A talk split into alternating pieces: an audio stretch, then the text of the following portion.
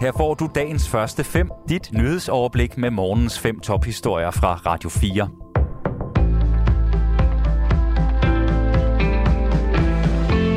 Det er fredag den 12. august. Mit navn er Henrik Møring.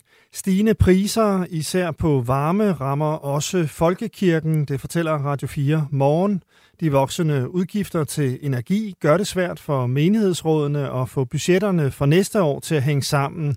Det mærker man i Silkeborg Provsti, siger provst Jakob Nissen, der også er præst i Mariehøj.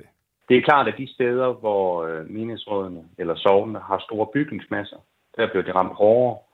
Øh, det er også klart, at det er afhængigt af, hvilken opvarmningsform man har. Øh, de steder, hvor der er oliefyr eller gasfyr, bliver ramt hårdere end de steder, hvor der er fjernvarme. Kirkerne skal finde besparelserne flere steder, blandt andet på varmen, siger provsten. Det, der er fælles for alle menighedsråd, det er egentlig, at de arbejder på at øh, minimere udgifterne hertil på en måde, så det ikke kommer til at ramme dem, der kommer til kirken. Så man forsøger ligesom at holde besparelserne på det interne, og ikke på en måde, som kommer til at ramme kirkegængere. Hvis priserne fortsætter med at stige, kan det blive nødvendigt at hæve kirkeskatten, siger Hans Henrik Nielsen, udvalgsformand for økonomi i Landsforeningen af Menighedsråd. Der er mere om den historie i Radio 4 morgen.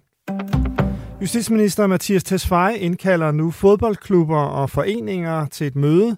Det sker efter, at der den seneste tid har været flere episoder med uro og sammenstød med politiet i forbindelse med fodboldkampe i hovedstadsområdet. Det skriver TV2 Løje. Sofia Levering fortæller. Konkret er det klubberne, Divisionsforeningen, Dansk Boldspil Union og fanklubberne, som bliver inviteret til et møde. Her skal parterne udveksle idéer om, hvad man kan gøre på området. Hvis der viser sig at være nogenlunde bred opbakning om, hvad der skal til for at få sikret festen for de mange, så er vi villige til at præsentere et lovforslag, hvis det er det, der skal til, siger Mathias Tesfaye. Det kunne eksempelvis være at øge politiets beføjelser eller skærpe straffe for kriminalitet i forbindelse med fodboldkampe. Der er kommet nyt fokus på uroligheder ved fodboldkampe i forbindelse med søndagens kamp mellem FC København og Brøndby IF. Her blev der blandt andet kastet med sæder på stadion. Og torsdag blev en Brøndby tilhænger varetægtsfængslet for at tvinge to FCK-fans til at tage deres trøjer af og tage et FCK-tørklæde fra en tredje person i et S-tog efter kampen. Ruslands naboland Estland vil fra næste uge udelukke de fleste russiske statsborgere fra at kunne rejse ind i landet med visa udstedt af de estiske myndigheder. Dermed, dermed vil en populær rute for russere, der ønsker indrejse til resten af Schengen-området, lukke fra den 18. august, det skriver Reuters.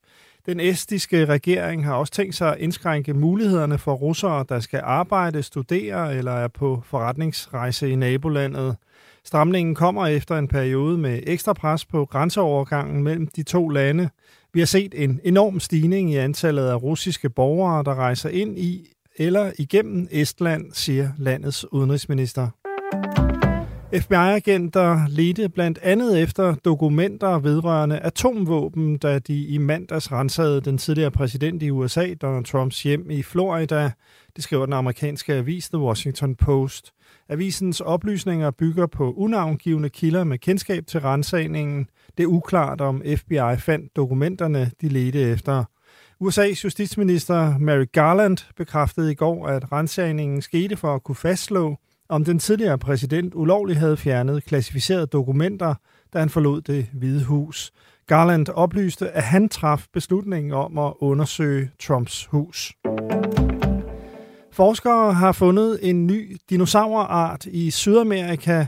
Arten har været omkring halvanden meter lang og vejet mellem 4 og 7 kilo, skriver magasinet Scientific Reports ifølge Reuters. Dinosauren menes at stamme fra kridttiden for omkring 100 millioner år siden. Den har haft et panser rundt om halsen og ned ad ryggen til halen og er den første pansrede dinosaur fra kridttiden, som er fundet i Sydamerika. Forskerne formoder, at den har gået oprejst på sine to bagben. Det har taget 10 år at grave dinosauren ud ved en dæmning i Patagonien i Argentina. Dagens første fem er tilbage igen mandag morgen. Hvis du har brug for en nyhedsopdatering inden da, kan du altid fange os i radioen, på nettet og i vores app. Vi høres ved til dagens første fem fra Radio 4.